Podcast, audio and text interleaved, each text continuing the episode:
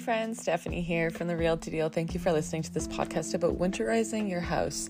Now, I'm up in cottage country up in Muskoka, and lots of these places are just, you know, pine cabins in the woods. So we can kind of assume there's not a lot of insulation because they're usually seasonal homes, and a lot of people just visit here in the summer. So I'm one of those crazy nuts who decides to live here in the winter too. So winterizing my cottage slash house has been such a learning curve. You know, when I last winter, I was thinking of a heat source because it's just these newer electric baseboard heaters that are kind of efficient, but they're still electric baseboard heaters, and electricity is crazy expensive up here in Muskoka, um, for me, anyways. So I, you know, went through all of these quotes. Should I get a heat pump or a furnace or a wood stove? And we actually ended up getting a wood stove, and I absolutely love it. But even with this, I'm learning, um, you know, different things. So let's just talk about winterizing your house because, of course, we're in the midst of winter now, and uh, you want to be comfortable in your house or cottage and of course save on bills. Uh, that's what i wanted to do. That was a major concern of mine because my hydro bills were so expensive up here. So i'm like how can i uh, be more efficient uh, without like re-insulating my entire house? And uh, basically prevent future repair costs too. So um, let's just like go over a few things that will hopefully save you time and aggravation later when this poor weather makes it harder to tackle like home maintenance jobs such as re-insulating. So the first thing that y'all should do in your cottage is check your heat source ideally before winter starts, right? So you could uh, even hire a professional to make sure uh, that your heat sources are clean and just check them out. You can have your chimney cleaned out if you're using uh, wood heat or like be sure to update your oil heaters filter um, and like service your gas furnace regularly as well. Um, so for checking your heat source, again, you can hire a professional for all this, and you might even have like a maintenance plan with your furnace. The other thing you can do is check your pipes because checking pipe joints for leaks um, that could cause rot and damage. These are, of course, going to save your trouble in the future. So, repair any cracks you find, especially those around electrical outlets and like alarm system lines. Um, you can also consider foam pipe insulation.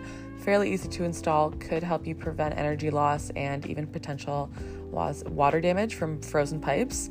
So, pipes are super important, especially if you're leaving your cottage for a couple days or a couple weeks. Um, you're to need a maintenance plan for that so your pipes don't freeze when you're gone. And again, insulating those pipes could help you a lot. Um, you know, mind your gaps, right? Uh, search your exterior window frames, doors, siding for cracks and gaps where water could get in. Doors and windows commonly have gaps that could let cold in and heat out. Some are going to be easy to fill or fix yourself and could save you money and damage down the line. So, like, simple, simply caulking your windows could, um, like, really help with your heat loss. The other thing is insulation you know, on a snowy day, you can go outside and look at your roof. You should see snow on your roof. If you can see your roof, that means that the attic is not insulated well and heat is escaping and melting the snow. So, if this is the case, you will want to have it repaired and packed with insulation to ensure you're not losing excess heat, right, during the winter months. So, um, you could get away probably with just insulating your ceiling, your roof, rather than taking out all the walls, which you could do too. Um, but, anyways, talk to me. I can put you in touch with some people that can help you out. The other thing that might be handy is creating a storm kit.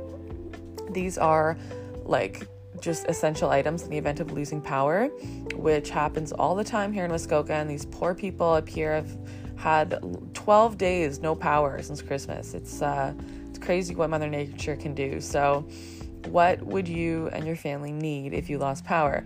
Probably a flashlight uh, with new batteries, right? Candles, matches, even a portable radio, water, snacks. Keep this storm kit somewhere that is easy to access. And let me tell you, my power went out. I didn't have a generator last winter and it sucked. Luckily, I have friendly neighbors. So um, that storm kit's essential. Having a wood stove is also good if the power goes out. And you never know how long it's going to be out for. It could be four days, four hours.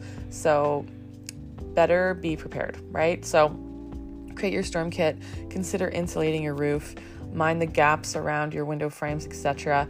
Check your pipes, 100% check your pipes because this could be an insurance nightmare. And service your heat source, right? So if you guys do need help, um, even searching for a cottage and you're curious about how it's built or maintained or what goes into this all, reach out to me, Stephanie at therealtydeal.com. Happy to even just put you in touch with a professional if you have an existing cottage that needs some maintenance or an extra set of eyes. So, thank you guys for thinking of me when you think of real estate, and I hope you stay nice and warm and cozy this winter. Cheers.